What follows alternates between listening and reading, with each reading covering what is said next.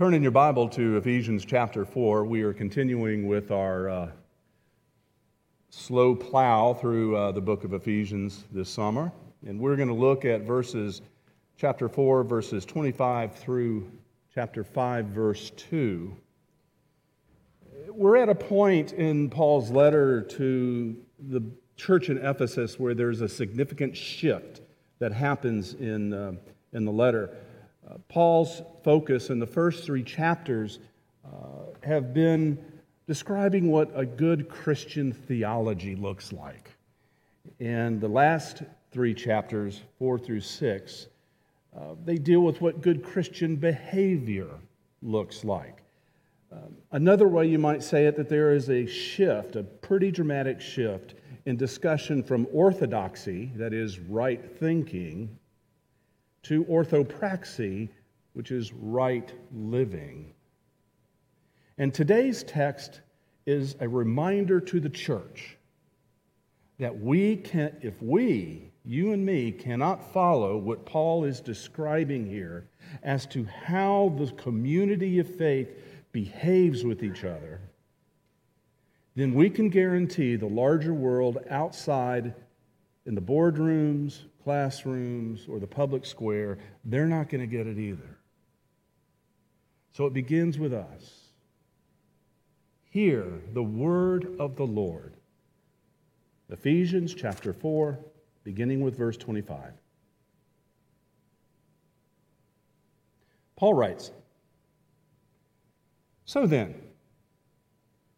putting away falsehood, let all of us speak the truth to our neighbors for we are all members of one another. Be angry, but do not sin. Do not let the sun go down on your anger, and do not make room for the devil. Thieves must give up stealing. Rather, let them labor and work honestly with their hands so as to have something to share with the needy. Let no evil talk come out of your mouths but only what is useful for building up as there is need, so that your words may give grace to those who hear them. And do not grieve the Holy Spirit, with which you were marked with a seal for the day of redemption. Put away from you all bitterness and wrath and anger, wrangling and slander, together with all malice, and be kind to one another, as God in Christ has forgiven you. Therefore, be imitators of God as beloved children, and live in love, as Christ loved us and gave himself up for us, a fragrant offering and sacrifice to God. My friends, this is the word of the Lord.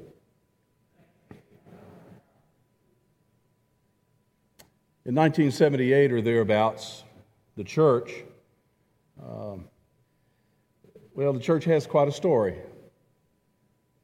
You see, it started not too long after the Civil War, had a long history. In 1978 or thereabouts, it boasted of about 500 members which for a Presbyterian church in a small mountain town was pretty respectable. The late 1970s and the early 80s brought a new civil war, however, to the community, but this time the civil war happened in the church itself. Now, it's helpful for you to know that the Presbyterian church had a major split back in the 1860s. It separated itself from the Southern Church and the Northern Church. Sadly, the split occurred over the issue of slavery. And the split occurred and was maintained until 1986, when the two churches finally reunited together, finally reconciled. Now, as time for the reunification drew closer, uh, the church that I was speaking of a moment ago began to get uneasy. Well over half the members of the church did not want to unify with those northern churches because, in their words, those blankety blank northern liberals. And the big overriding theological issue at the time was the ordination of women as pastors. Add to this the confluence of a gross jingoistic fundamentalism. This is what split that church. It was ugly. Families were torn apart because of the split. Brothers, literally brothers in the same family, quit talking to each other. Cousins were forbidden to play with other cousins. There was shouting during the church services. And it all led up to that fateful day when literally all hell broke loose. The pastor got up as he did every Sunday, walked across the street. He, back then, they had manses, you know, the place where the pastor lived, and it was across the street from the church. So the pastor got up and he walked across the street to his office to get things going for Sunday. His wife and two daughters would follow and wander over a little bit later in the morning for Sunday school and worship. And the day was going along just fine until the pastor and the family went home after church, only to discover that the house had been broken into. Someone broke into the manse during the church services and ransacked the entire house. Beds, the daughters' beds were sliced up. Walls had holes punched in them. Windows were broken. The pastor's wife had a baby grand piano that had its strings cut and the contents of the refrigerator poured into it.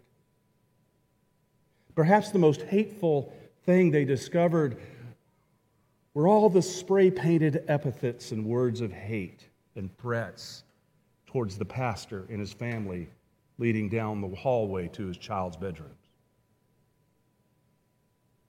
over the course of weeks, it was discovered, wink, wink, that a group of people from the church itself who opposed the reunification of the two sides broke into the church while the pastor was preaching because he knew no one would be home.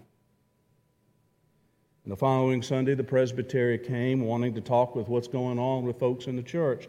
And the pastor and the members of presbytery and those who did not want to they didn't want to prevent the reunification, they wanted to unify the church.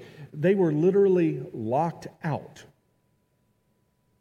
There were chains and padlocks on the door of this church. Indeed, there were armed men guarding the doors, literally.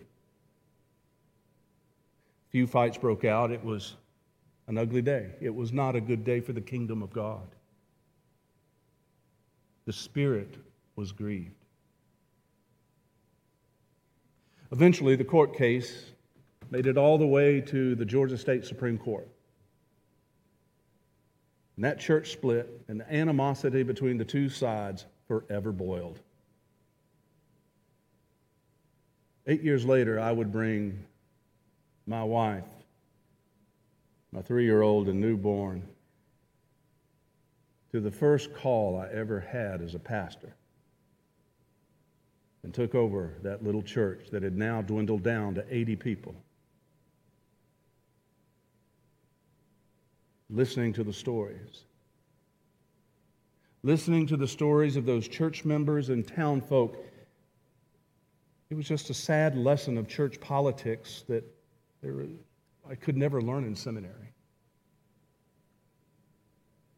If only. If only they would have heeded the words in Paul's letter today. You see, Paul's words to the Ephesian church were not written in some vacuum. They're very applicable then, they are very applicable now. They say imitation is the most sincere form of flattery. And if people could have imitated God and live in love with each other, in the midst of their disagreements, the outcomes would have been so much different. Lies were told. Anger boiled over into expressions of violence. Sides were taken up, and the church eventually died because the people decided to tear each other down instead of building up. This is what Paul is speaking about in Scripture. This is what is behind Paul's call for ethical behavior among members of the family. This is what it means to imitate Christ. Speaking truth is difficult at times. Truth can make a person uncomfortable because it acts as a mirror, reflecting back to that individual a reality that he or she may not want to see. Truth in a community is vital for the community's health. As one scholar noted, without truth, authentic community fails. Think about that. Without truth, authentic community fails. It's when truth is hard to hear or hard to accept that a person can become angry. The tendency when anger arises is that we fort up and we put a wall between ourselves and those that we are angry with. And Paul is telling us that ethically it is okay for a person to become angry. But it's not okay if that anger isn't addressed and division occurs. What is necessary is to be able to express that hurt, express that anger, express that confusion truthfully so that understanding, consensus, and yes, maybe some compromise can emerge. Speaking the truth in love is anger's antidote. Church, Paul is reminding us that we are to take care of each other here. When you and I are baptized as members of this church, we are called to help one another into growing into what? The image of God. We are called to build up one another. Why? Because if we don't, Paul reminds us that we will afflict pain upon the Holy Spirit. We will afflict pain on the Holy Spirit. Hence, we have Paul's call to put away bitterness, to put away wrath, to put away feelings of malice, and intentionally and sometimes inconveniently, I will add, replace them with kindness, deep feeling, tenderheartedness, forgiveness. Forgiveness. You know, there's an interesting side note about the word forgiveness. It is the same, it comes from the same root word the word grace comes from. Charis.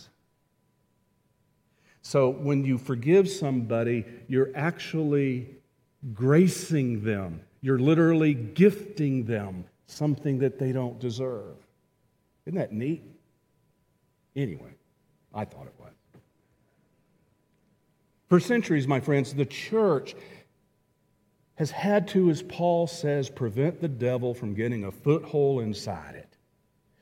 It has to work hard to do that. It requires speaking the truth in love. It means acknowledging our hurt together and moving on together with forgiveness, giftingness of letting go. Paul is not being Pollyanna here. Paul is telling the church that because of what we believe about Jesus, our personal life should reflect, reflect that to one another in this place which in turn reflects how we do it out there in the world. Friends, it reflects how we do our civics, how we do our politics out there. If people like you and me, the members of the body of Christ, the church, cannot lovingly tell one another the truth in love, we can't expect the world out there to get it either.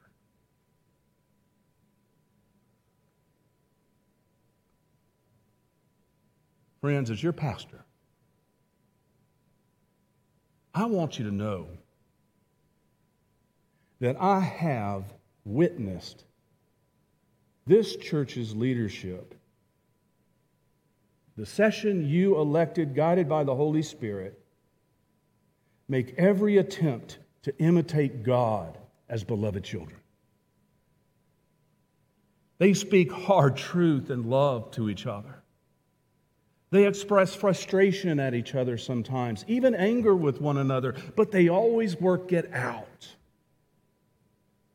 I see leadership in this church attempt to build one another up in kindness, in forgiveness, opening their hearts up to each other. I am proud to serve with these women and men that you have called, that the Spirit has led to lead in this church. And friends, I can't always say that about churches I've served in. Over the last year, your session has had to make some difficult decisions in its desire to pursue truth and in its attempt to imitate what Jesus would do in the world today. Our conversations have been lively at times. Our conversations have lasted, quite frankly, longer than they needed to sometimes.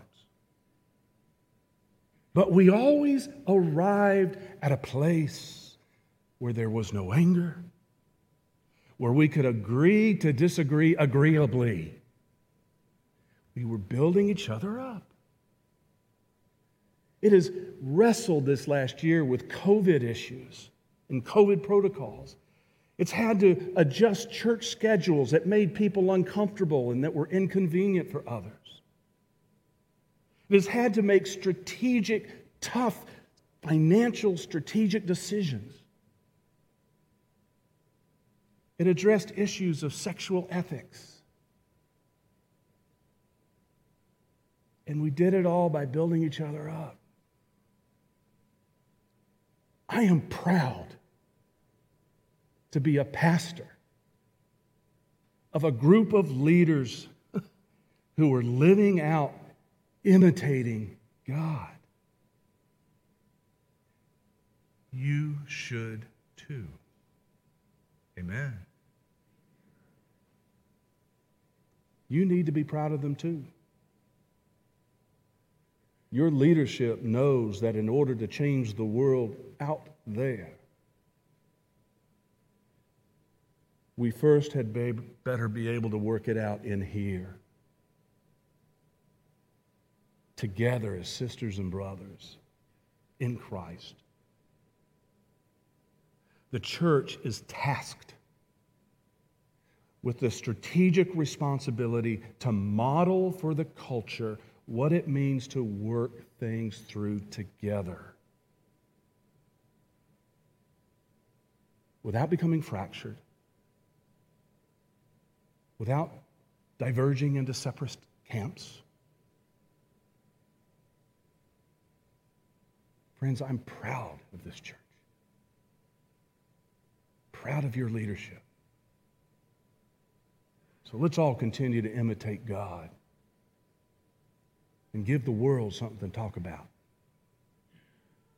And all of God's people said, Amen. Pray with me. Holy Spirit, beloved of God, we come And Lord, I marvel at what you have done in this church over the last several years. This church, too, has gone through its ups and downs. And Lord, as pastor, I can stand here today and celebrate the fact that your faithful beloved at First Pres, Fort Lauderdale, uh, they're about building each other up. What a gift and a witness. Holy Spirit of God, continue to pour your blessings upon these, your people, in order that we will make a difference for Jesus Christ in this community and beyond. Amen. Friends, let's stand and sing our closing hymn.